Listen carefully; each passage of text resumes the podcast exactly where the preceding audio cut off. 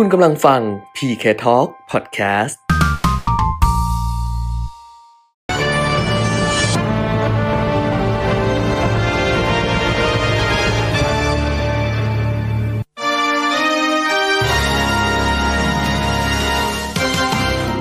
รายการเงินทองต้องรู้ โดยขวัญชนกวุฒิกุลและปิยมิตรยอดเมือง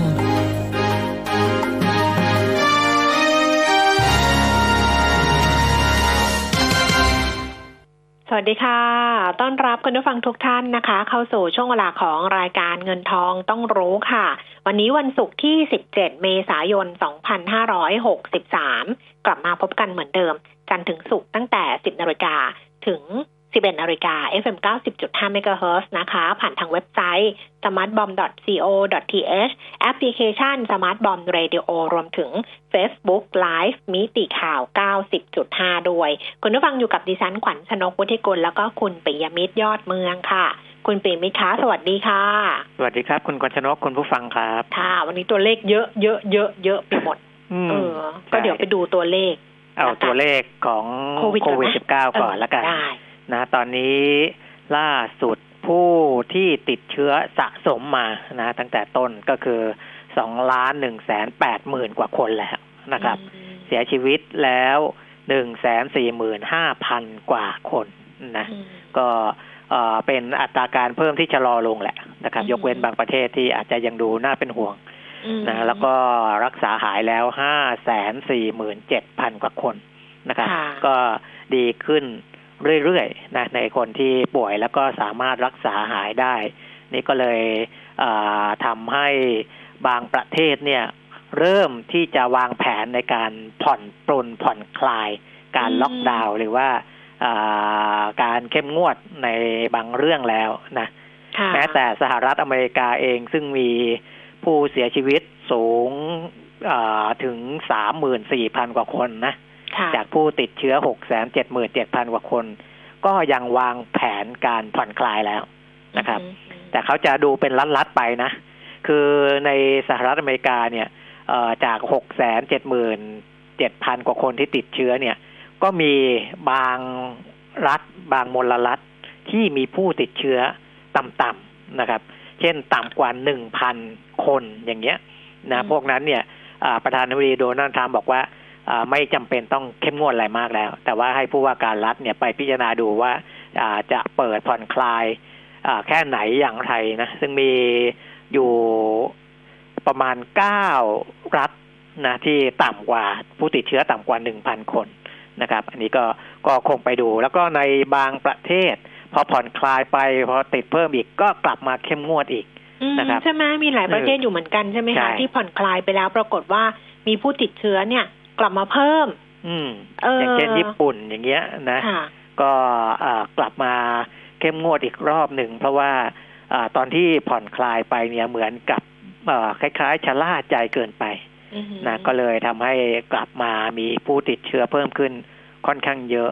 หรืออย่างสิงคโปร์นะที่เขาไปเจอผู้ติดเชื้อวันเดียวเจ็ดเจ็ดร้อยกว่ารายค่ะนะครับ จากบ้านพักคนงาน แต่คนงานในสิงคโปร์เนี่ยมาจากหลายชาตินะค่ะอ่า ถ้าใครเคยไปสิงคโปร์จะรู้ว่า อินโดนีเซีย ฟิลิปปินส์ไทยก็มีบ้างไทยก็นะครับมีเออเออ แต่ว่าอ่าจริง ๆ ถ้าพูดถึงประเทศในแถบบ้านบ้านเราอาเซียนเนี่ย ที่หนักๆหน่อยก็จะเป็นฟิลิปปินส์อินโดนีเซียนะของไทยเราเนี่ยค่อนข้างน้อยละอืมฟิลิปปินส์เนี่ยผู้ติดเชื้อ5,660อินโดนีเซีย5,516ใกล้เคียงกันมากนะสองประเทศนี้ แต่ว่าฟิลิปปินส์เนี่ยเสียชีวิตไป362อิ นโดนีเซียเสียชีวิต 496 อินโดนีเซียตายมากกว่านะครับค่ะแต่ว่าจะสูงกว่าบ้านเราเยอะนะค่ะฮะจะเห็นว่าเทียบกับไทยเรานี่คนละเรื่องเลยค่ะนะเพราะว่าอ่าประเทศไทยเราเสียชีวิตไปแค่ 46 แค่นั้นเอง ติดเชื้อ 2,672 น้อยกว่าอ่าฟิลิปปินส์กับอินโดเยอะ เพราะฉะนั้นคนที่อ่าแรงงานที่อาจจะเป็นปัญหาในสิงคโปร์หรือในประเทศอ่าแถบแถบแถบนี้จะมาจากฟิลิปปินส์อินโดนีเซียมากกว่ามาจากประเทศไทย นะครับเพราะฉะนั้นไทยเราอาพอสติสถิติออกมาอย่างนี้ แล้วผมดูเส้นกราฟของไทยนะอือหือทั้งผู้ติดเชื้อและผู้เสียชีวิตเนี่ย มันโค้งออกทางด้านขวา อืมเออ อันนั้นคือสัญญาณที่ดีมาก ที่ที่คุณหมอก็จะพูดว่าก็อยากให้เป็นแบบนี้ใช่ไหมใช่เออนะเพราะว่าอาพอโค้งอย่างนั้นเนี่ย แต่เส้นของโลกนี่ยังไม่โค้งนะค่ะเอค่ะอเพราะฉะนั้นอาของบ้านเราเนี่ยต้องคุมให้ดี ค่ะอ่าคุมให้ดีคืออะไร การติดเชื้อเนี่ยต่อไปนี้มันจะไม่ได้มาจากคนภายในเองที่เราคุมกันอยู่แล้วค่ะนะมันก็จะมาจากคนอ่าข้างนอกนี่แหละนะครับอืมเพราะว่าในต่างประเทศยังไม่ยังยังไม่ค่อยบรรเทาเท่าไหร่นะอันนั้นก็คือการคุมแต่ว่ามาถึงตอนนี้เนี่ยก็น่าจะมีเทคนิคการควบคุมได้ดีแล้วล่ะอืมนะได้ดีพอสมควรทั้งทั้งสถานที่ทั้งบุคลากรทั้งอะไรต่ออะไรนะ น่าจะทำให้อ่า คลายกังวลไปได้ แต่ก็อย่าชะล่าใจแค่นั้ใช่นเองใช่จะบอกว่าอย่าชะล่าใจ เพราะว่าเห็นบางพื้นที่นะคะก็เริ่มมีคนไปออกกำลังกายในสวนสาธารณะคือแอบเข้าไป เขาอืมปิดอะ คือบางที่เนี่ย เขาไม่ได้มีประตูที่จะปิดแบบปิดมิดชิดคุณเปียมิตรคือเขามีก็คือมันไม่มีประตูอะมันเป็นที่โล่งอย่างเงี้ย แล้วก็เจ้าหน้าที่เขาก็เอาป้ายมากั้นไว้ ก็ปรากฏว่าก็เริ่มมีไปออกกำลังกาย แล้วก็ไม่ได้ใส่แมสแล้วไม่ได้ไปน้อยนะ ก็หลายหลายคนอยู่เหมือนกันเนี่ย อย่างเงี้ยเดี๋ยวถ้าเกิดตัวเลขมันเพิ่มขึ้นมาอีกนะคะ สิ่งที่เราพยายามทำกันมาตลอด เกือบจะเดือนหนึ่งแล้วนะ ประมาณสักสามสัปดาห์สี่สัปดาห์เนี่ยนะมันจะครับไม่มีประโยชน์อะไรเลย เพราะฉะนั้นก็ต้องอดทนกันอีกนิดนึงก็แล้วกันนะคะ แล้วก็ถึงถึงหลังจากเนี้ยเห็นบอกว่า นายกรัฐมนตรีเองก็บอกว่าอีกสองสัปดาห์ใช่ไหมคะ จะลองประเมินดูว่ามันจะผ่อนคลายตรงไหนได้บ้าง แต่ว่าเราก็ต้องมีวินัยด้วยเมื่อผ่อนคลายจริง ๆ อะ นะส่วนหนึ่งก็คือเราก็จะต้องมีวินัยด้วยนั่นแหละก็อืมก็คือทำให้อ่าตอนเนี้ยเนื่องจากว่ายังมันยังไม่ได้คลี่คลายทั้งโลก เพราะฉะนั้นเราก็ต้องทำพฤติกรรมของเราเนี่ย ให้เหมือนกับไอ้ช่วงที่มันมันยังมีปัญหาเนี่ย เช่นอืมเว้นระยะห่างอะไรพวกเนี้ยใช่นะยังยังอ่ายังต้องรักษาพฤติกรรมพวกนี้ไปก่อนถึงแม้จะผ่อนคลายนะค่ะ เออคือไม่ใช่ผ่อนคลายปุ๊บกลับไปใช้ชีวิตปกติเลย มันคงไม่ใช่ค่ะนะครับนะเดี๋ยวเออมันจะยังมีคงปัญหาต้องต้องระมัดระวังตัวเองก่อน แต่ว่าอืมข่าวดีที่มันส่งเข้ามาสู่ตลาดโลกเศรษฐกิจโลกหรือว่าตลาดทุนโลกตอนนี้อีกอย่างหนึ่งก็คือว่าอานอกจากเรื่องที่ผู้ติดเชื้อผู้เสียชีวิตจะอ่าเข้าสู่จุดพีคหรือว่าจุดสูงสุดแล้วเนี่ยอือหือไม่ว่าจะเป็นเรื่องของยาเรื่องของมวัคซีนวัคซีนเนาะนะวัคซีนเนี่ย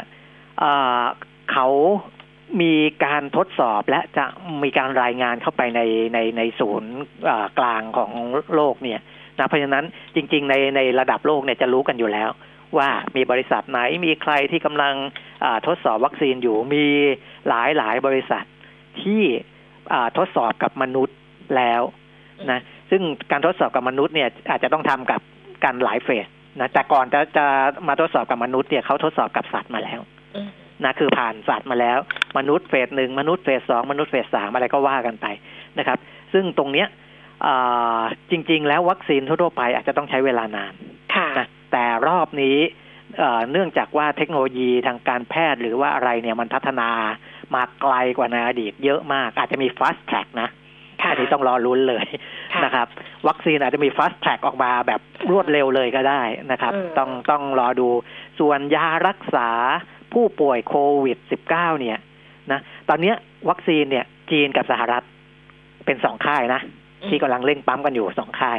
นะครับ ซึ่งสหรัฐก็ผู้ป่วยเยอะ เพราะฉะนั้นยาก็เหมือนกัน ก็มาจากจีนกับสหรัฐเหมือนกัน และสหรัฐผู้ป่วยเขาเยอะขนาดนี้เนี่ย เพราะฉะนั้นเขาผลิตยาค่อนข้างเยอะ และเขาก็ตอนนี้เริ่มจะรู้แล้วว่ายาตัวไหน ที่ใช้ได้ผลมากที่สุด เขาปั๊มตัวนั้นออกมาเยอะมาก ๆนะครับ ไอ้สองตัวเนี้ยก็จะเป็นตัวหนึ่งที่จะทำให้อ่าเราสามารถที่จะผ่อนคลายในเรื่องของการควบคุมโควิด -19 ได้เร็วขึ้นนะอย่างที่ผมบอกว่าถ้าเราจะคุมไปตลอดการเนี่ยมันไม่ได้ฮะ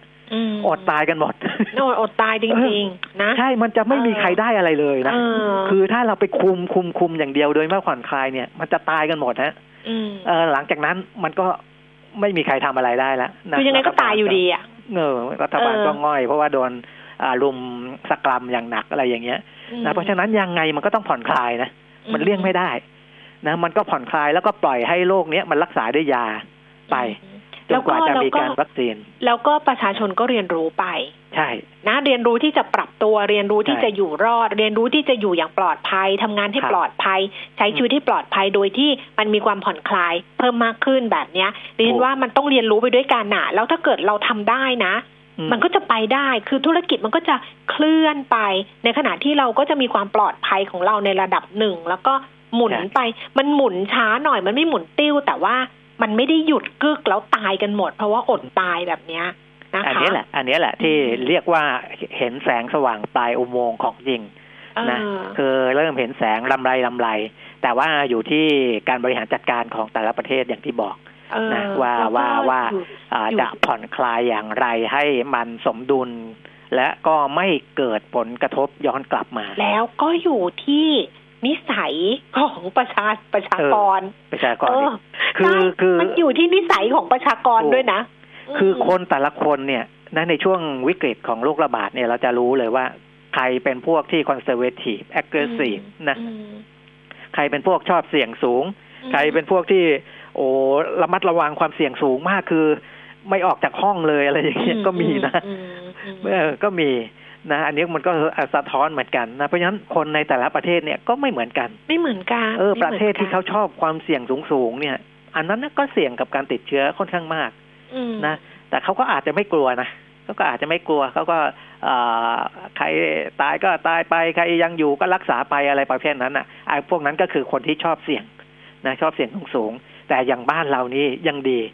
คนไทยเนี่ย คนที่ชอบเสี่ยงสูงเนี่ย ไม่ได้มีเยอะมากอืม นะส่วนใหญ่จะอยู่ในอ่าประเภทคอนเซอร์เวทีฟหรือว่าอ่าระมัดระวังความเสี่ยงนะเพราะเพราะเราก็เห็นได้ว่าในตลาดหุ้นไทยเราเนี่ยนะบัญชีที่เปิดซื้อขายหุ้นเนี่ย ที่เป็นนักเก็งกำไรสูงๆจริง ๆ เนี่ย มีไม่ได้เยอะนะสัดส่วนตรงนั้นน้อยกว่านะแล้วก็บางคนก็ถือยาวไปเลยก็มี ส่วนใหญ่สำนักสำนักพื้นฐานสำนักพื้นฐานเออคือแบบว่า เออ เอาพื้นฐานเป็นหลักแล้วก็ ใช้ให้เวลากับหุ้นอะไรประมาณเนี้ยคนเก็งกำไรก็มีอะค่ะ หรือว่าบางคนก็ทั้งสองส่วนแต่ว่าขึ้นอยู่ว่าจะให้น้ำหนักทางไหนมากกว่ากัน อันนี้ก็สะท้อนไปถึงการใช้ชีวิตของเราเหมือนกันนะคะใช่นะใช่พฤติกรรมว่าจะเป็นยังไงนะคะตอนนี้มันจะมีปัญหาต่อไปก็คือว่า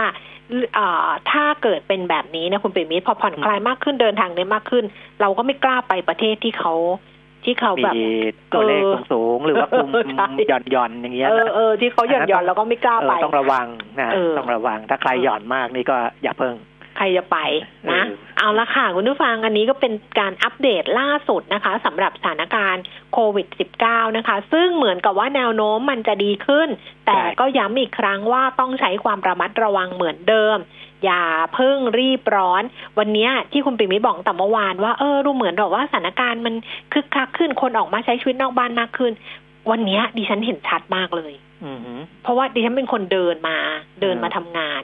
ดิฉันก็จะเห็นทุกวันตอนเช้าเนี่ย ช่วงที่ผ่านมาเนี่ยถนนเงียบมากเลยนะครัคืบอคนที่จะรอข้ามถนนเข้าตึกนู้นตึกนี้ที่เป็นออฟฟิศบิลดิ่งแถวเนี้ยนะก็น้อย แต่วันเนี้ยคึกคักมากอืเหมือนกับว่าเอออัดอั้นแล้วเริ่มออกมาออฟฟิศมาทำงานกัน อย่าอ๋อลืมนะคะ ยังต้องใช้ความระมัดระวังอยู่นะ ยังไงก็ครับตามนะคะ อะ ก็ย้ำเตือนกันอีกครั้งหนึ่ง คราวนี้มาดูที่ข้อมูลนะคะเออในเช้าวันนี้แล้วก่อนจะไปเรื่องของข่าว คือข่าวที่ดูแล้วมาในเช้าวันนี้เป็นตัวเลขก็คือตัวเลขเศรษฐกิจไตรมาสแรกของจีน เดี๋ยวให้คุณปีมิตรเล่าให้ฟังกันละกันว่าเป็นยังไง แต่ว่าภาพที่มันสะท้อนออกมากับตลาดหุ้นนี่ปรากฏว่าบวกกันปรึบปรับไปหมดเลยนะครับ เพราะฉะนั้นไปดูตลาดหุ้นก่อนในเอเชียนี่บวกกันเยอะมากเลยค่ะ ที่นิวยอร์กเมื่อคืนที่ผ่านมาดัชนีอุตสาหกรรมดาวโจนส์ปรับตัวเพิ่มขึ้นไป 33.33 จุดนะคะ NASDAQ เพิ่มขึ้น 139.19 จุด แล้วก็ S&P 500 เพิ่มขึ้น 16.19 จุดค่ะ ส่วนที่ยุโรปลอนดอน FTSE ร้อยเพิ่มขึ้น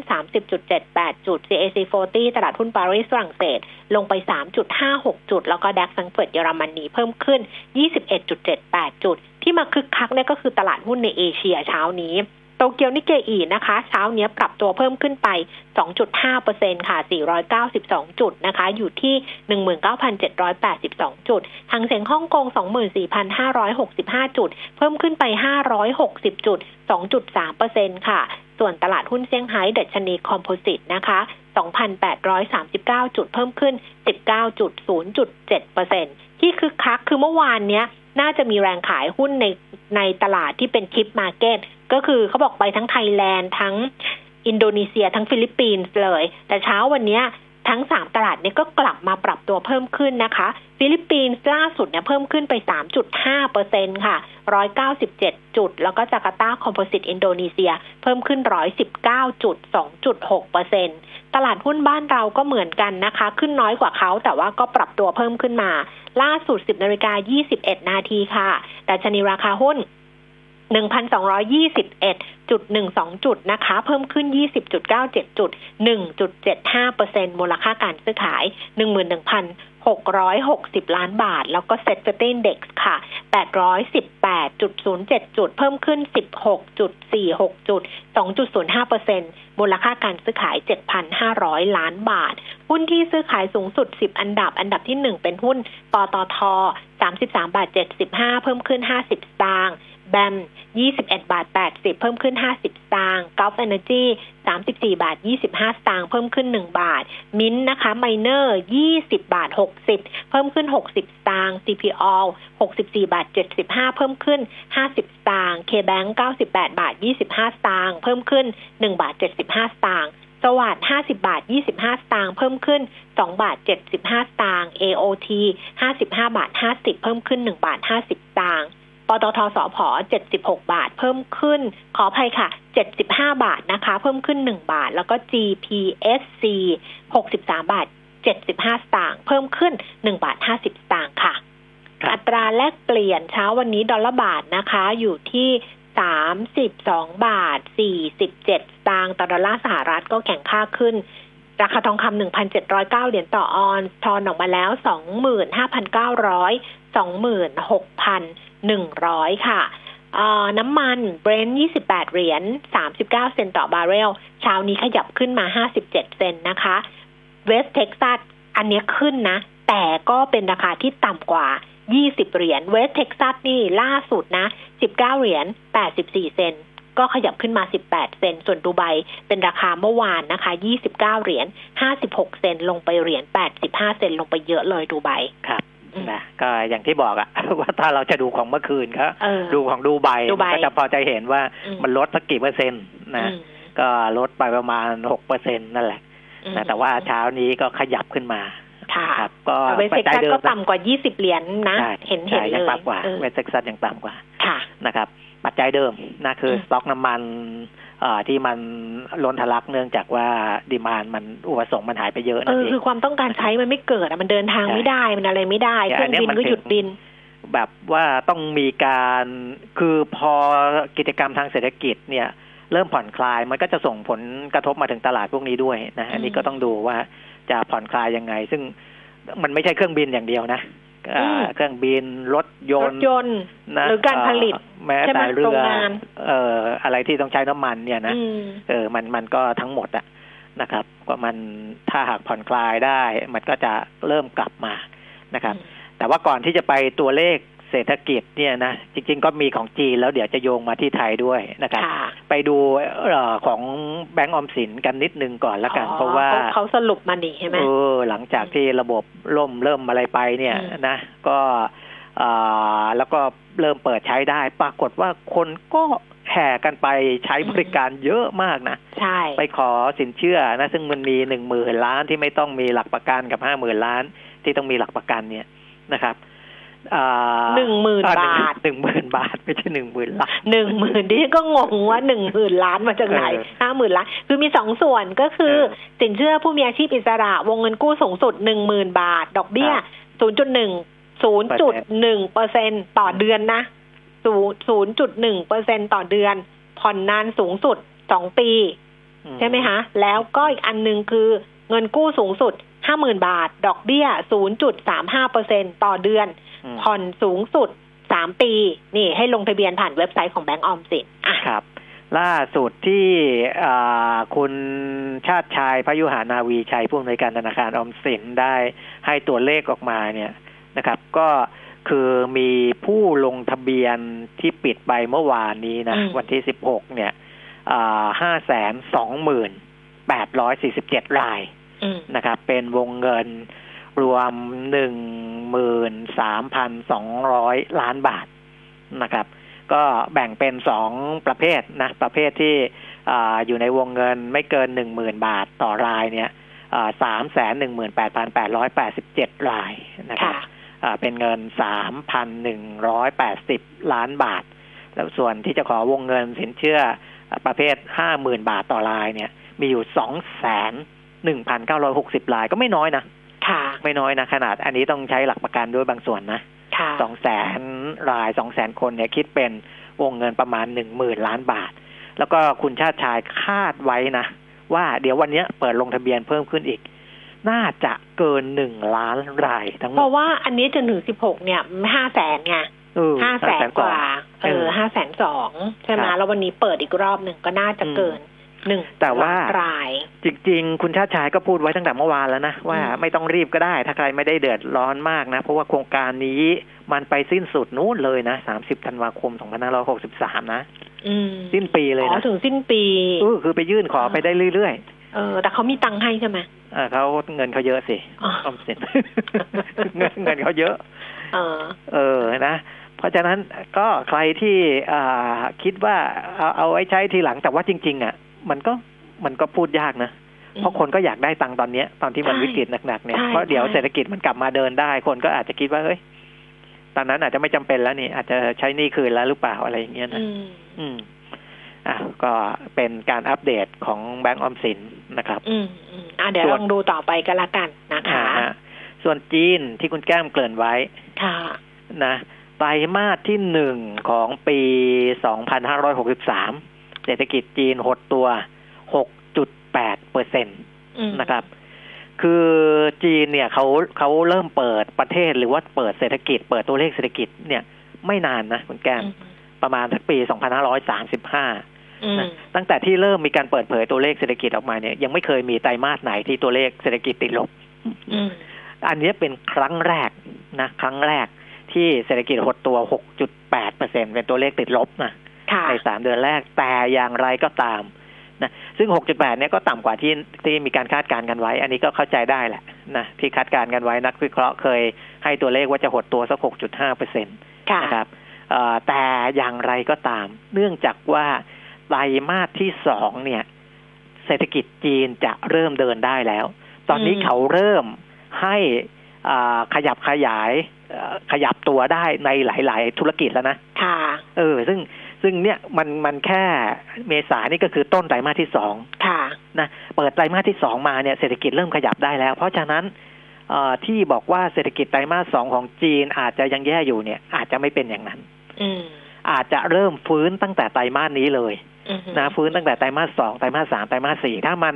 ฟื้นได้สามไตรมาสไปหักกลบกับที่มันแย่ไตรมาสแรกเนี่ย มันก็กลับมาบวกทั้งยังปีไงก็เป็นบวก เป็นบวกได้เออแต่จะบวกมากหรือน้อยเท่านั้นเองนะครับอืมแต่ว่ารอยเตอร์ที่เขาสำรวจมาจากนักวิเคราะห์เนี่ย ให้ตัวเลขสูงกว่า IMF นะอืมนะเขาคาดว่าปีนี้เนี่ยน่าจะโตได้สัก 2.5เปอร์เซ็นตค่ะนะสัก 2.5เปอร์เซ็นตัวเลขของเอ่อ IMF น่าจะเอ่อไม่ถึง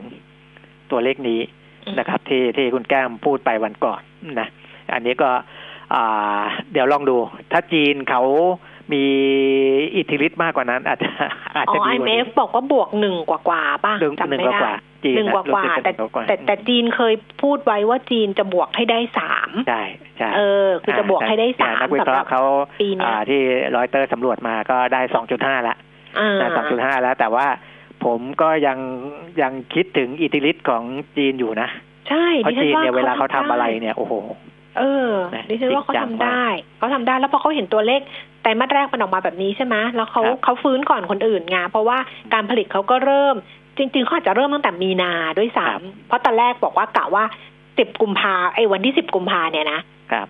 แล้วก็ทุกคนก็บอกว่าโรงงานจีนจะเริ่มเปิดได้สิบกุมภาเขาเขาก็ยังไม่ได้ แต่ว่ามีนาเนี่ยดิฉันว่าเขาเริ่มได้แล้วล่ะ คือมันใครจะมาใครได้จริง ๆ อะใครไตรเคยมาสไปสองนี่แหละ ใช่ ใครเคยไปจีนเนี่ยจะรู้เลยว่าอืมจีนนี่โอ้โห เล็กๆไม่นะอืม ทำทุกอย่างใหญ่หมดนะอืมคือใหญ่โตมโหฬาร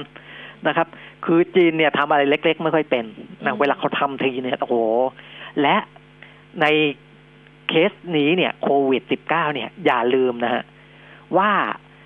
จีนเกิดก่อน จบก่อนใช่และมันเคลื่อนไปยุโรปอเมริกาสองภูมิภาคนั้นจะจบช้ากว่าจีนเยอะอืม เพราะฉะนั้นเนี่ยจีนจะฉวยโอกาสอะไรต่างๆ ได้มากมายก่อนคนอื่นเลยนะฮะอืมเออ คืออะไรที่ยุโรปยังทำไม่ได้ อเมริกายังทำไม่ได้ เดี๋ยวดูเหอะจีนทำได้หมดอืมจีนนี่เป็นเจ้าแห่งการผลิตทั้งหลายทั้งปวง ไม่ว่าจะเป็นโลเทคหรือไฮเทคทั้งหลายทั้งปวง จีนจะทำได้ก่อนและจะเป็นโอกาสอย่างยิ่งของจีนนะฮะให้จับตาดูดีๆนะครับ เพราะฉะนั้นที่เรากลัวว่าจีนจะโตแค่หนึ่งเปอร์เซนกว่า หรือสองเปอร์เซ็นนิดๆเนี่ยอาจจะไม่ใช่อย่างนั้นนะอันนี้เขาผมบอกฝากไว้ตั้งแต่วันนี้เลยเอนะอเขาบอกแล้วว่าเออเขาจะให้ได้สามนะอืมก็ต้องว่ากันไป แต่ของอ่าฮะไทยเนี่ยหนักสุดในอาเซียนอ่าฮะเพราะอย่างตัวเลขไอเมฟออกมาก็คือเราเนี่ยหนักสุดในอาเซียนจริงครับๆอืมนะก็ก็อยู่ที่ว่าอ่ายุทธศาสตร์ด้วยนะค่ะเอ่อเหมือนที่ทางหอการค้า นะคุณอาจารย์ธนวัฒน์พลวิชัย อธิการบดีมหาวิทยาลัยหอการค้าไทย พูดถึงตัวเลขเศรษฐกิจเนี่ยนะเงื่อนไขอ่าว่าไทยจะโตได้มากหรือน้อยเนี่ย นอกจากมาตรการของรัฐแล้ว ก็อยู่ที่การนำมาตรการนั้นไปปฏิบัติด้วยอืมนะเช่นเงินห้าพันบาทต่อเดือนที่อ่ารัฐแจกเข้าบัญชีเข้าไปเนี่ย ตรงนั้นเนี่ยเอาไปทำอะไรอืมเออ ถ้าเอาไปใช้หนี้มันก็หายไปหมด หรือเอาไปเก็บไว้เฉยๆมันก็ไม่เกิดผลกับเศรษฐกิจอืมแต่ถ้าได้ไปแล้วเอาไปใช้ และมันหมุนได้หลายรอบก็มีผลกับเศรษฐกิจเยอะอย่างนี้เป็นต้นนะครับ เพราะฉะนั้นทางศูนย์วิเอ่อศูนย์พยากรณ์เศรษฐกิจและธุรกิจของมหาวิทยาลัยหอการค้าไทยเนี่ย ถึงประเมินเศรษฐกิจของปีนี้ไว้นะครับ ว่าจะติดลบอยู่ในช่วง 3.4 ถึง 4.9เปอร์เซ็นอืมโดยค่ากลางเนี่ย น่าจะอยู่ประมาณแถว4เปอร์เซ็นอืมอันเนี้ยดีกว่าที่แบงก์ชาติคาด นะจะเห็นว่าดีดีกว่าที่แบงก์ชาติคาด โดยอ่าเอามาตรการเยียวยาของรัฐเนี่ยเข้ามารวมในในสูตรของการคำนวณเศรษฐกิจนี้แล้วอืมนะครับ เออก็เอ่อตรงเนี้ยจะทำให้ติดลบประมาณสักสี่เปอร์เซ็นเพราะว่ามาตรการรัฐจะช่วยพยุง GDP ได้ประมาณสี่ถึงห้าเปอร์เซ็นตนะครับอืมแต่ถ้าไม่รวมมาตรการของค่ะรัฐที่เข้ามาช่วยเนี่ยค่ะเศรษฐกิจจะติดลบมากถึง8.8เปอร์เซ็นต์อืม นะเพราะฉะนั้นเราก็จะเห็นบางสื่อที่อ่าใช้ตัวเลขที่มันให้หวือหวาหน่อยเออนะว่าติดลบ 8.8 เพราะว่ามีตัวเลขอาจารย์อาจารย์ธนวัฒน์ก็พูดจริงอ่าแต่แต่ว่าแต่ว่าใช้ใช้สมมติฐานนี้ไม่ได้นะ เพราะว่าถูกมันมีมันมีมาตรการไงเหมือนมีแบงค์มาตรชาการติบอกออกมาไว้แล้วไงใช่เออมันออกมาแล้วแล้วเดี๋ยวมันก็จะเดินหน้าไป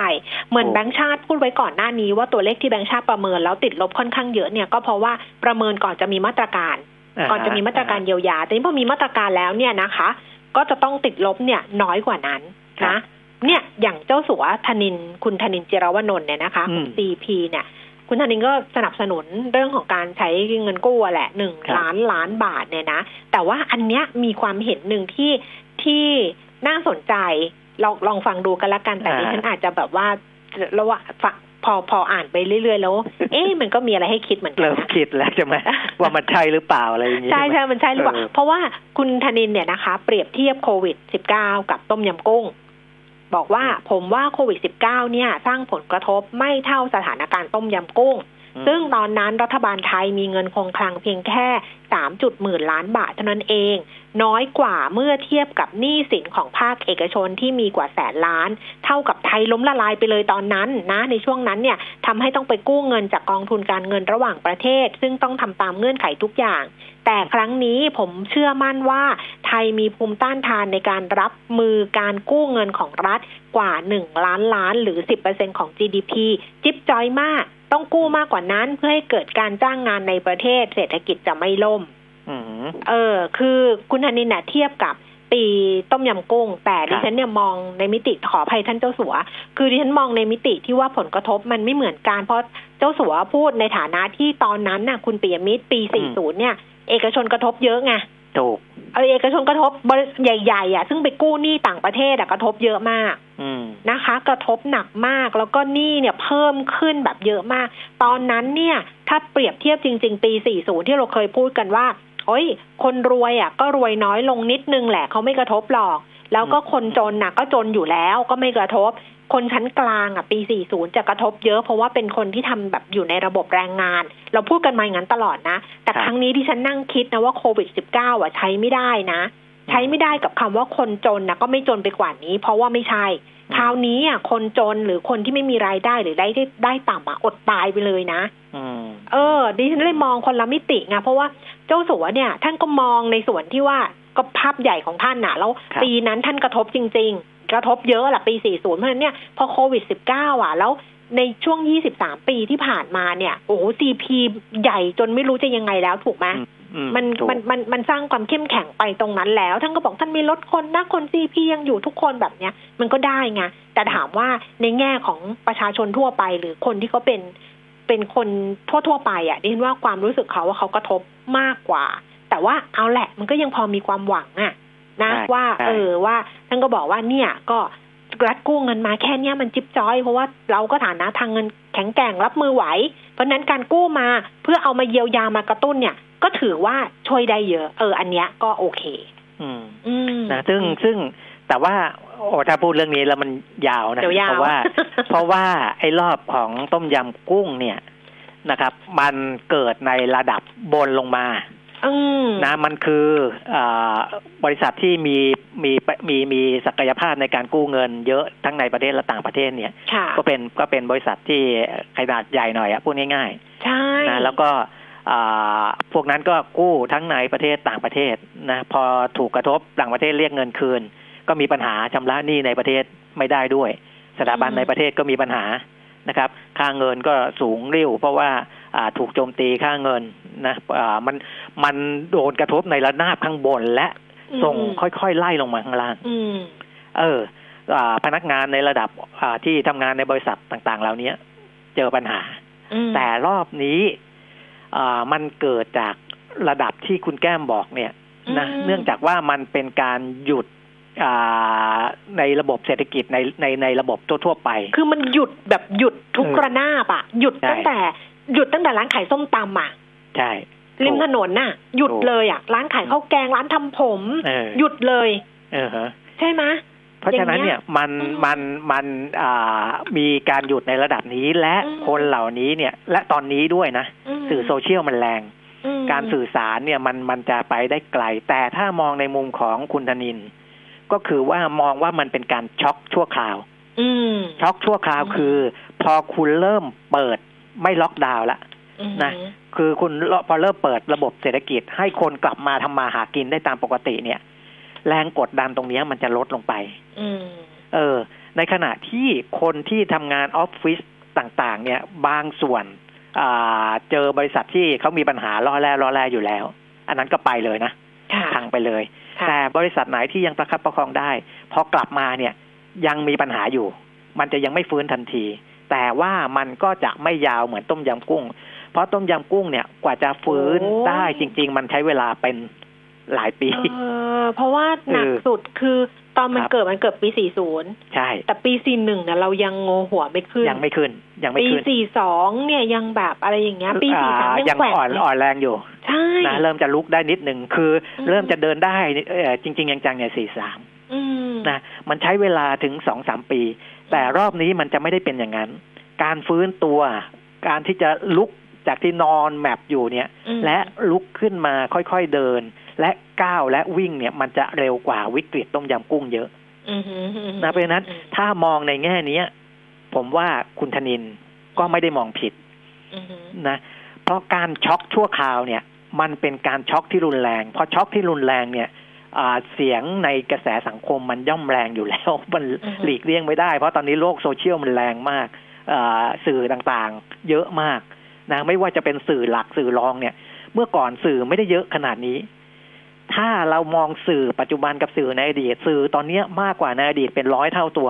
อืมเพราะว่าทุกคนเป็นสื่อได้หมดอืมนะเพราะฉะนั้น ไอ้ความรุนแรงที่มันส่งผ่านสื่อต่างๆ เนี่ยมันจะมากกว่ากันหลายเท่าตัวอยู่แล้วนะอันนี้เอาประมาณนี้ก่อนนะค่ะไม่งั้นมันจะยาวถ้ามองเปรียบเทียบสองโอ้ยอันนี้วิกฤต้องไปเล่าเท่าที่เหลือละเออแต่ว่าเราเล่าเท่าที่เหลือไม่ได้คุณผู้ฟัง เพราะว่าน้องที่ถ่ายให้เราอะ ก็ work from home ไม่รู้จะทำยังไง ต่อไปอัดคลิปแบบไม่ต้องสวยได้ไหมอัดแบบหน้าสดแล้วเอาอะไรมาจ่อแล้วก็นั่งคุยกันแบบภาพไม่ต้องตัดไปตัดมาได้ไหมอืม หรือคุณผู้ฟังเขาก็บอกว่าให้เล่าเท่าที่เหลือที่ผ่านมามันก็ไม่ได้สวยอยู่แล้วนะ เออเออเออน่าสนใจเดี๋ยวค่อยคุยอีกทีหนึ่งมอีกเรื่องหนึ่งต้องติดตามก็คือการบินไทยอืมอืมการบินไทยนี่หนักหนาสาหัสทีเดียวนะคะ แล้วตอนนี้มารุมมาตุ้มกันเลยแหละ ทั้งออรองนายกรัฐมนตรีเนี่ยนะคะ คุณสมคิดจาตุศรีพิทักษ์มีทั้งกระทรวงการคลัง มีทั้งกระทรวงคมนาคมอย่างเงี้ยนะ ที่ต้องเข้าไปดูว่า จะแก้ปัญหาของการบินไทยยังไงดี บางกระแสบอกว่า เอ้ยเงินเดือนที่จ่ายพนักงงานเนี่ยจะเริ่มที่จะสภาพคล่องติดขัดแล้วนะ เริ่มมีปัญหาแล้วนะนะคะ ลองดูอันนี้ต้องตามต่อไปกันละกันว่าว่าจะยังไง อ่า เดี๋ยวนะ หมดไหมหมดแล้วมั้งหมดแล้วนะหลักๆก็เป็นเรื่องของตัวเลขเศรษฐกิจนั่นแหละค่ะ เรื่องจากจีนเรื่องจาก หอการค้าที่มองตัวเลขเศรษฐกิจของไทยในปีนี้นะคะ ส่วนช่วงหน้าก็ว่ากันเรื่องของตลาดหุ้นกับคุณวิจิตอารยพิเศษจากบริษัทหลักทรัพย์เมย์แบงก์กิมเองนะคะดิฉันไม่ได้บอกให้ฝากคำถามแต่ก็มีเข้ามาเยอะ มีเพราะไม่ได้ย้ำเลย แต่ว่าคำถามเยอะมากเราไม่อยากให้ค้างไปสัปดาห์หน้า ก็เดี๋ยวคุยกันกับคุณวิจิตกันละกันพยายามเคลียร์ให้ได้มากที่สุดนะ วันจันทร์กลับมาเจอกันกับคุณปิยมิตรวันนี้ขอบคุณค่ะสวัสดีครับ สวัสดีค่ะ คุณผู้ฟังคะช่วงหน้ากลับมาคุยกันกับคุณวิจิตอารยพิสิทธิ์จากเมย์แบงกิมเองนะคะ ตอนนี้เราพักกันครู่หนึ่งค่ะ ทุกวิกฤตย่อมเกิดการเปลี่ยนแปลง ให้การเปลี่ยนแปลงนำพาเราไปสู่สิ่งที่ดีขึ้น สร้างระยะห่างในวันนี้เพื่อให้เราได้กลับมาใกล้ชิดกันอีกครั้ง เราทุกคนจะร่วมมือเป็นหนึ่งเดียว ก้าวผ่านวิกฤตครั้งนี้ไปด้วยกัน ปตทขอส่งกำลังใจให้ทุกคนพร้อมอยู่เคียงข้างคุณ สารพลังใจ We Fight Together เพิ่มพลังให้เครื่องยนต์ของคุณ ตอบสนองทุกการขับเคลื่อนอย่างสูงสุด ด้วยเวลลอยนิวตรอน Super Common Rail น้ำมันเครื่องสังเคราะห์ชั้นนำที่ได้มาตรฐาน API CK4 ช่วยให้เครื่องยนต์สะอาดประหยัดเชื้อเพลิง เพิ่มกำลังรอบได้อย่างเต็มที่ เหมาะกับเครื่องยนต์ดีเซล common rail ของรถกระบะและ SUV ตอบสนองทุกการใช้งานของเครื่องยนต์ด้วยเวลลอยนิวตรอน Super Common Rail กระป๋องสีทอง เวลลอย ลื่นเหลือล้น ทนเหลือหลาย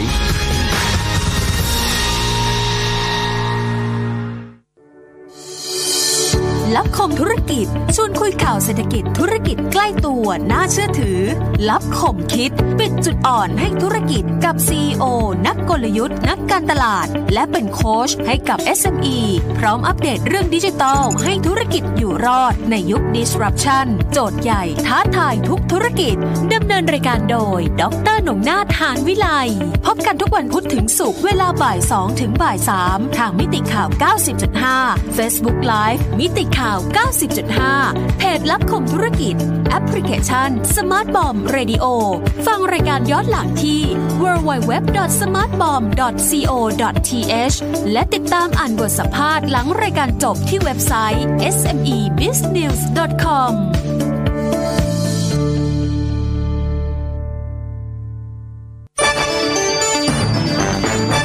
มิติข่าว 90.5 สะท้อนทุกเรียมมุมของความจริง สนับสนุนโดย น้ำมันเครื่องเวลลอย ลื่นเหลือล้น ทนเหลือหลาย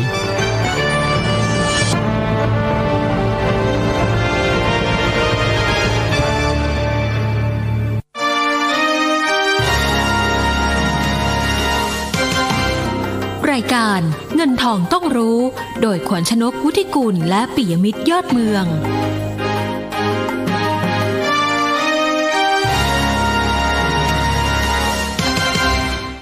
10นาฬิกา45 นาทีนะคะ ช่วงที่ 2 ของเงินทองต้องรู้ค่ะ เดี๋ยวเราดูภาพรวมการซื้อขายของตลาดหุ้นล่าสุด แล้วคุยกันกับคุณวิจิตอารยพิสิทธิ์จากเมย์แบงกิมเองค่ะแต่ชนีราคาหุ้น 1,219.63 จุดเพิ่มขึ้น 19.48 จุด 1.62เปอร์เซ็นต์มูลค่าการซื้อขาย 15,800 ล้านบาทนะคะ คุณวิจิตรอสายแล้วนะ คุณวิจิตคะสวัสดีค่ะ ครับสวัสดีครับพี่ขวัญชนกแล้วก็ผู้ฟังทุกท่านครับค่ะอ้าวขึ้นวันลงวันขึ้นวันลงวันนะ ตอนนี้ตลาดหุ้น ยังไงดี โอเค เหมือนเดิมผมว่าตลาดเป็นกรอบของการเทรดดิ้งนะครับ คือผมยังยังเชื่อมั่นว่าทิศทางของช่วงที่แบบแพนิคเหมือนเหมือนเดิมๆ อย่างที่เราผ่านกันมาเนี่ย น่าจะไม่เกิดขึ้นแล้วนะครับ ตอนนี้ตลาดเพื่อจังหวะในการย่อเนี่ย ผมเชื่อว่านักลงทุนเนี่ยอยากที่จะซื้อหุ้นมากกว่าอยากที่จะขายหุ้นดังนั้นเนี่ย จังหวะย่อจะมีจังหวะในอ่าจะมีสัญญาณในการที่เม็ดเงินเนี่ยเข้ามาช่วยๆกันซื้อเนี่ย มันจะทำให้การย่อมันจะย่อไม่ได้เยอะมาก แต่อย่างไรก็ตามเนี่ยในขาด้านบนเนี่ย ตอนนี้ก็ต้องบอกว่า valuation ในเชิงของตัวเซ็นเด็กเนี่ยที่เล่นในกรอบ PE เนี่ยก็ไม่ได้ถูกเช่นเดียวกัน แล้วก็บวกกับข่าวข่าวแบบลบๆที่จะยังรออยู่ก็คือพวกตัวเลขเศรษฐกิจ หรือว่าตัวเลขผลประกอบการที่ยังแย่ดังนี้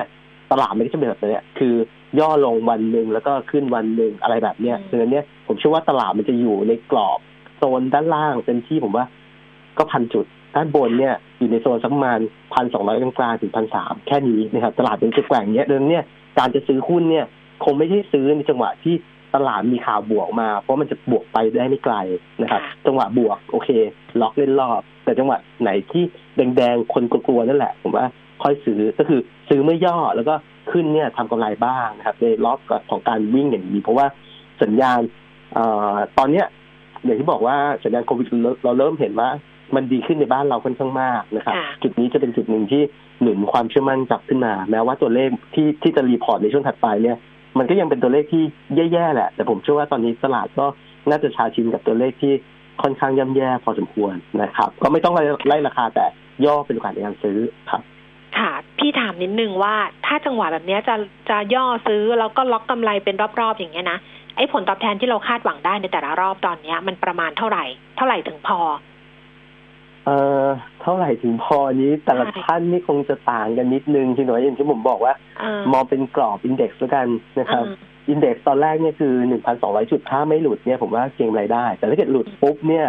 ผมจะมองไปที่หนึ่งพันหนึ่งร้อยหกสิบจุด คือย่อไปสักประมาณสี่สิบถึงห้าสิบจุด นะครับจับไปก็ตามพันสองไม่หลุดเนี่ยก็เล่นเหนือพันสองไปก่อน ยังพอที่จะเก็งกำไรได้แต่หลุดเนี่ยต้องรอไว้ก่อน แล้วก็ลงไปย่อเล่นกันโซนสักประมาณหนึ่งพันหนึ่งร้อยห้าสิบถึงหนึ่งพันหกหนึ่งร้อยหกสิบตรงนั้นซื้อรอบหนึ่งนะครับแล้วท้ายสุดเนี่ยถ้ากรอบนี้ไม่ไหวเนี่ยตรงพันจุดเนี่ยโอเค เป็นเป็นกรอบในการเข้าไปซื้ออีกรอบหนึ่งดังนั้นเนี่ยรอบของการเทรดอย่างเช่นสมมุติว่าทุกๆ รอบเนี่ยผมมองสักประมาณห้าสิบจุด ก็คืออย่างกรอบตรงนี้คือพันสองจนถึงพันสองร้อยห้าสิบเราเล่นในกรอบนี้ไปก่อน เปลี่ยนกรอบเพื่อหลุดปุ๊บเนี่ย เราล็อกไว้ก่อนแล้วก็ไปลงเล่นในโซนสักประมาณหนึ่งถึงห้าจุดจนถึงพันสองนะครับ หรือว่าถ้าเกรอบนั้นไม่ไหวเนี่ยเต็มที่ผมว่าพันหนึ่งถึงหนึ่งพันหนึ่งร้อยห้าสิบนะครับ มองเป็นมองเป็นผมใช้เป็นมองเป็นกรอบแล้วกัน ว่ากรอบทีละห้าสิบจุด เพราะว่าในเชิงของตัวอ่ารีเทิร์นเนี่ยมันคงตอบยากของแต่ละลงนักลงทุนเนาะบางคนก็ชอบเล่นแบบอ่ากีมลายไม้สั้นมากบางคนก็อยากจะได้เต็มไม้เต็มมือนิดนึงเพียงว่าผมต้องบอกว่า ขานี้คงจะเอาเอาเอาแบบเต็มรอบๆจริง ๆ เนี่ย อันนั้นคือต้องปิดแล้วก็มองไปเลยอีกแบบตั้งนานแบบโควิดจบคือปลายปีอะไรแบบเนี้ยนะครับเคลียร์ทุกอย่างโอเค ได้เต็มรอบแน่นอนเพียงแต่ว่าคนเป็นความเสี่ยงที่ยังมีอยู่ต้องเปิดพอร์ตมาดูอยู่เนี่ยก็เล่นในกรอบสักประมาณทีละห้าสิบจุดก็ได้ครับค่ะ ค่ะ เพราะว่าจะหวังกำไรแบบทีละสิบเปอร์เซ็นยี่สิบเปอร์เซ็นอันนี้ก็หวังยากหน่อย อาจจะแบบว่าสี่ห้าล็อกสี่ห้าล็อกแบบนี้พอได้ ใช่ไหมถ้าแบบนี้พอเป็นไปได้ถ้าเกิดปล่อยยาวแบบนั้นเป็นไปได้ที่แต่ว่าต้องถือลงทุนนิดนึงให้มันผ่านพ้นภาวะวิกฤตตรงเนี้ย แล้วก็ตัวเลขจะค่อยๆบูสต์กลับมาเศรษฐกิจจะค่อย ๆ เปิดณจุดต่างๆ แล้วค่อยๆมีสัญญาณของตัวเลขเศรษฐกิจเนี้ยค่อยๆดึงกลับมาโอเค ผมว่าระยะกลางยาวเนี่ยหุ้นในโซนเนี่ยเป็นโอกาสในการถือลงทุนระยะกลางยาวอยู่แล้วคือแต่ว่า นักลงทุนมักจะปฏิบัติไม่ค่อยได้อยู่แล้วนะครับ เปิดมาพอแดงก็ตกใจละต้องกลับมาเช็คพอร์ตเป็นตลอดนะครับ เป็นอย่างนั้นแล้วกันกลางยาวโอเคไม่แพงเพียงแต่ว่าสั้นๆตลาดยังคงกรอบแกว่งในกรอบนี้ไปก่อนครับค่ะ เนี่ยอย่างคำถามเนี่ยคุณผู้ฟังส่งมานะ CPO มีกำไรสามเปอร์เซ็นแบบจะขายเลยดีไหมหรือว่าถือต่อไป เพราะว่าสามเปอร์เซ็นก็รับได้แล้วไงตอนเนี้ย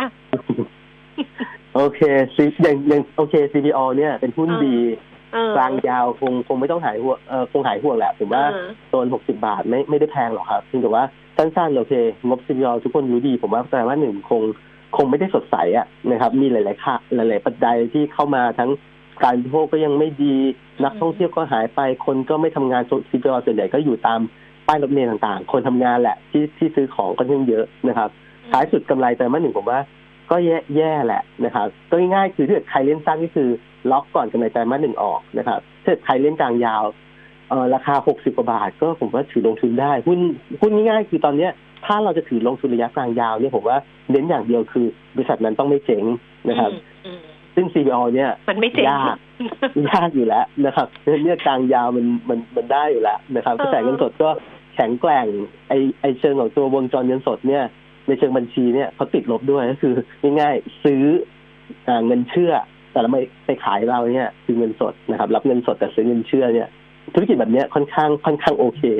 นะครับประมาณนั้นก็บอกว่าสั้นๆต้องต้องผ่านพ้นในเรื่องของงบงบให้ได้ก่อนนะครับ อาจจะอิมแพคสั้นๆแค่นั้นเองนะครับ แล้วแต่การลงทุนเลยครับค่ะ นะบอกว่าตอนนี้ work from home เนี่ยเปิดตู้เย็นมาก็เจอแต่ CP เนี่ยเต็มตู้ไปหมดเลยนะก็กินต่างแช่แข็งอ้าวท่านต่อไปถามว่า impact impact ถ้าถ้าซื้อถือยาวรับปันผลเข้าได้ไหมคะ ควรรับที่ราคาเท่าไหร่คะ จริงๆ เป็นหุ้นตัวหนึ่งที่ผมว่ามันมันดีนะ แล้วก็ปันผลก็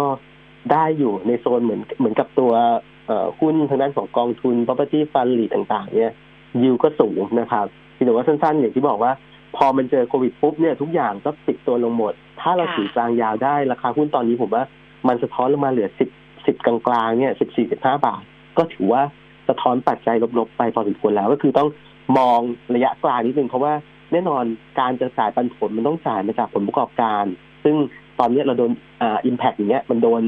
อ่าผลกระทบจากตัวโควิดอยู่แล้วนะครับอย่างเนี้ย ผลประกอบการในช่วงของปีเนี้ยมันก็คงดรอปมาปันผลก็จ่ายได้น้อยหน่อย แต่ถ้าเราลงทุนกลางยาวเนี่ยถ้าทุกอย่างมันจบกลับมาแล้วก็งานเต็มปีเหมือนเดิมเนี่ย แน่นอนมันก็จะวิ่งกลับมาจ่ายปันผลด้วยอ่าตัวอัตราที่เท่าเดิมได้เหมือนกันนะครับ ก็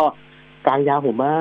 เป็นหุ้นดีนะ แล้วก็เห็นจริงๆไม่ไม่เกิดอะไรขึ้นเนี่ย งาน Impact ก็เต็มทั้งปีอยู่แล้วนะครับ อืมใช่นะครับงั้นกลางยาวผมว่างั้นควรจะน่าสนใจครับถือรอว่าราคาเท่าไหร่อะ ถ้าอย่างนั้นน่าจะเข้า ราคาเท่าไหร่หรือว่าถ้ายังไงถ้าเอาเอาผมเอาเชิงแบบจริงๆปัจจัยพื้นฐานมาได้อยู่แล้วดังนั้นเนี่ยเอาจะเอาในเชิงของตัวกราฟมาจับเพิ่มเติมเนี่ย ผมว่าแถวสิบห้าบาทอือฮึสิบห้าบาทอะน่าสนค่ะนะครับค่ะสอพอกับ Gulf Energy นะคะ น่าสนใจไหมถ้าจะถือประมาณหกเดือน โอเคหกเดือนเนี่ยเอาเอาตัวตอบตอบง่ายก่อนกับค่ะเอเนจีผมว่าหกเดือนได้นะครับค่ะ ตอนนี้คือโมเมนตัมอาจจะหลังแตก par sentiment ของตัวหุ้นหลังแตก par เนี่ย มักจะปรับตัวลงก่อนสักประมาณสัปดาห์ถึงสองสัปดาห์ แล้วก็เลี้ยงฐาน แล้วก็เข้าสู่ในเชิงของตัวผลประกอบการที่แท้จริงว่าบริษัทบริษัทนั้นๆเนี่ยโมเมนตัมดีมากน้อยขนาดไหน ซึ่งผมเชื่อว่า Gulf Energy ในระยะ 5 ปีข้างหน้าเนี่ยในเชิงของกำลังการผลิตของเขาเนี่ยในกวาดของเขาเนี่ยจะเติบโตขึ้นปีละเฉลี่ย 22%ต่อปี 5 ปีไปต่อไปเรื่อยๆเนี่ย ในเชิงของกำไรผมว่ากราฟเอเนจีหายห่วงนะครับอืมก็พอได้อยู่เหมือนกันนะครับ ทีนี้ในฝั่งของตัวสอพอเนี่ยธุรกิจหลักคืออาต้นน้ำนะครับ ตัวฝั่งของตัวปิโตรเลียมต้นน้ำเนี่ย ราคาขายคือล้อกับทิศทางของตัวราคาน้ำมันนะครับ ต้นทุนของเขาก็เหวี่ยงไม่มากเท่าไหร่นะครับดังนั้นเนี่ยจุดหลักของสอพอคือราคาขายเลย ราคาขายเยอะก็ได้ margin ดีนะครับ ตอนนี้กลับมาดูราคาขายเนี่ย น้ำมันดิบ อยู่ในโซนที่ค่อนข้างเรียกว่า ต่ำพอสมควรก็คืออาน้ำมันดิบของตัวอเมริกาเนี่ย WTI เนี่ยอยู่สักประมาณ 20 เหรียญนะครับ แล้วก็น้ำมันดิบของฝั่ง Middle East ฝั่งยุโรปเนี่ยอ่าคือ Brent เนี่ยอยู่สักประมาณ 28 29 เหรียญนะครับ downside อะอีกเยอะไหม ผมก็ต้องบอกว่าในช่วงของดาวไซด์เนี่ยคงไม่เยอะเพียงแต่ว่าค่ะมันจะแช่นานในโซนต่ำแบบเนี้ยไปอีกนานแค่ไหนอย่างน้อยเนี่ยผมว่าอ่า ตราบใดก็ตามโควิดไม่จบเนี่ยความต้องการของการใช้น้ำมันก็หดตัวไปค่อนข้างเยอะนะครับเออคำถามคือจะซื้อเมื่อไหร่ผมว่ารอรองบออกก่อน งบคงไม่สวยนักนะครับ แล้วก็ไตรมาสสองก็ก็ไม่ได้เด่นมากถ้าน้ำมันดิบยังแช่แบบนี้เพียงแต่ว่า ผมว่างบออกน่าจะมีแรงซื้อกลับเหมือนกันสอสอพอเป็นหุ้นในการ trading เหมือนกันโซนนี้ผมว่า ราคาน้ำมันดิบมันอยู่ในโซนค่อนข้างต่ำคนจะเล่นแค่น้ำมันดิบดีดเดี๋ยวก็ดีดสอพอนะครับในเนี้ยโซนนี้ก็รอจังหวะได้เหมือนกันนะครับ แต่ต่อรองราคาแต่ถือต้องเป็นภาพของการแบบ ถือถือ trading นิดนึงสอพออะต้องเป็นถือ trading นิดนึงอาจจะต่างกับตัวโรงไฟฟ้าธุรกิจโรงไฟฟ้ามันมันมันสเตเบิลมากกว่านะครับ ประมาณนั้นค่ะ CPF ค่ะ รับได้ที่ราคาเท่าไหร่คะ CPF ผมชอบนะ คือกำไรไตรมาสหนึ่งดีนะครับค่ะเอ่อราคารับเนี่ยตอนนี้เส้นค่าเฉลี่ย EMA ห้าวันแล้วกันห้าวันอยู่ที่อ่าบริเวณยี่สิบห้าจุดเจ็ดห้านะครับ ก็ไม่ต่างกับราคาในกระดานเลยนะครับค่ะผมว่าจะมาประมาณยี่สิบห้าหย่อนหย่อนๆนิดนึงเนี่ย โอเคนะครับ แล้วก็กรอบด้านบนให้กรอบด้านบนนิดนึง ต้านสำคัญตอนเนี้ยที่กดเขาอยู่เนี่ยคือ 26.75 เป็นค่าเฉลี่ย EMA 200 วันดังนั้นเนี่ยเอาตัวเลขปัดขึ้นนะ ถ้า CPF ต่ำ27อะซื้อได้ 25ถึง27 ผมว่าทยอยซื้อได้ แล้วก็ทะลุ27 เนี่ย มีโอกาสในการแลนดี้ขึ้นไปนะครับ น่าสนใจครับ CPF BBL ค่ะ แบงก์กรุงเทพรับที่ราคาเท่าไหร่คะอ่าก่อนที่จะไปรับที่ราคาเท่าไหร่เนี่ยต้องบอกว่า สัญญาณของกลุ่มแบงก์ส่วนตัวยังยังไม่ค่อยชอบเลยครับยังเหมือนเดิมคือผมว่าเศรษฐกิจเหนื่อย ราคาหุ้นลงมาถูกหมดทั้งตลาดเนี่ย กลุ่มอื่นมันดูน่าสนใจในการซื้อหุ้นหุ้นมากกว่านะครับ ในเชิงของมุมมองสถาบันนะ ผมว่าเขายังไม่รีบที่จะเข้ามาลงทุนกลุ่มแบงก์มากมายนะนะครับ ทีนี้ถ้าอยากลงทุนคือยอมรับว่าราคา valuation ของแบงก์เนี่ย ตอนนี้เล่นราคาต่อด้วยมูลค่าทางบัญชี หรือว่า price to value แค่ ประมาณเฉลี่ยนะ 0.5 ถึง 0.6 เท่านั่นเองต่ำมากจริงโอเค ก็ถ้าจะเก็งกำไรนะครับ ก็ขานี้ไม่ควรจะหลุด 110ดังนั้นเนี่ยใกล้ๆ 110 เนี่ย ตั้งรับนะครับ ถ้าเอาเส้น 5 วันจริง ๆ เนี่ย5วันตอนนี้อยู่บริเวณ111 112 นะครับดังนั้นเนี่ยก็ไม่หลุด 110 ก็อาจจะพอที่จะเก็งกำไรได้ แล้วก็ขาเต็มรอบของเขาเนี่ย ดึงขึ้นไปที่บริเวณ120 บาทนะครับ ก็เล่นเล่นในกรอบนี้แล้วกัน 110 จนถึง 120 นะครับถ้าเกิดหลุด 110 เนี่ย ก็มี stop loss นิดนึงสำหรับกลุ่มแบงค์นะครับ เพราะว่าสัปดาห์หน้าจะประกาศผลประกอบการด้วยสำหรับกลุ่มแบงค์อือฮึครับต้องการถือยาวรับปันผลหลังเกษียณนะคะ ใกล้เกษียณแล้วเลือกอะไรระหว่างปูนใหญ่กับปูนกลาง โอ้โหถ้าเกิดเอาสองตัวนี้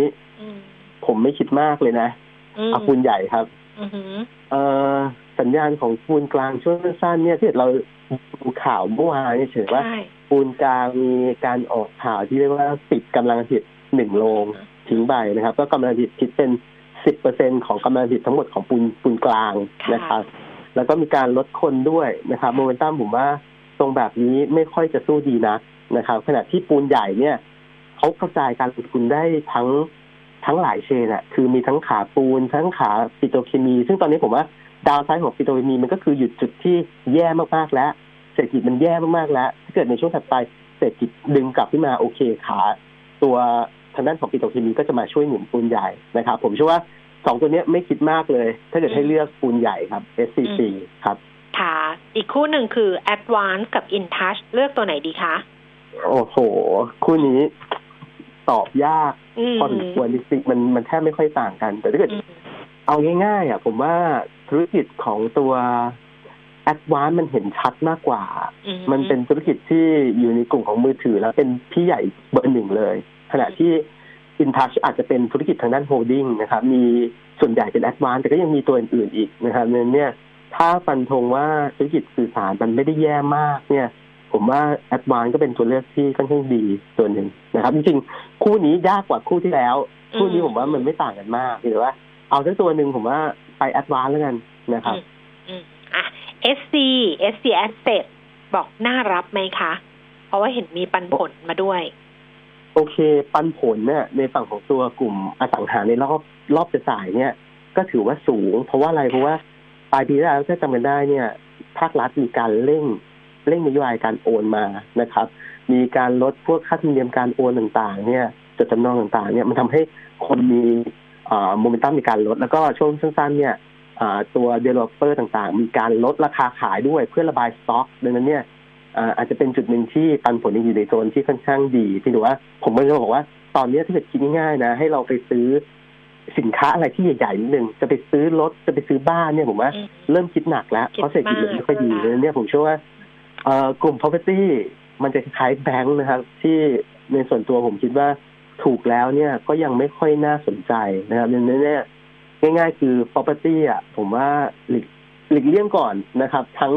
ฐานะการเงินจริงๆ ไม่ใช่ทุกบริษัทนะ แต่ผมเชื่อว่าฐานะการเงินของตัวธุรกิจอสังหาริมทรัพย์ที่กู้ค่อนข้างเยอะ แล้วก็มีทางด้านของหุ้นกู้อะไรต่างๆเยอะเนี่ย อันนี้มีความเสี่ยง แต่ไม่ต้องต้องย้ำว่า ไม่ใช่ทุกบริษัทของตัว property ที่เสี่ยงไปหมดนะครับที่ถือว่าแน่นอนเสี่ยงอยู่แล้วในเชิงของตัว property ดังนั้นเนี่ย กลุ่มอสังหาริมทรัพย์เนี่ยผมว่า อืมเอาไว้ก่อน ยังยังไม่อยากอืมยังไม่อยากเข้าไปลงทุนนะครับ ผมว่ามีกลุ่มอื่นให้เล่นสนน่าสนใจมากกว่าเยอะนะครับค่ะ อะ ตามนี้นะ วันนี้ขอบพระคุณคุณวิจิตมาก ๆ ค่ะ ขอบคุณนะคะสวัสดีครับผม สวัสดีค่ะ คุณผู้ฟังคะเวลาหมดแล้วคำถามเหลืออีกเยอะเลย เพราะฉะนั้นสัปดาห์หน้ากลับมาต่อกันกันแล้วกันนะคะ วันนี้ดิฉันลาแล้ว สวัสดีค่ะ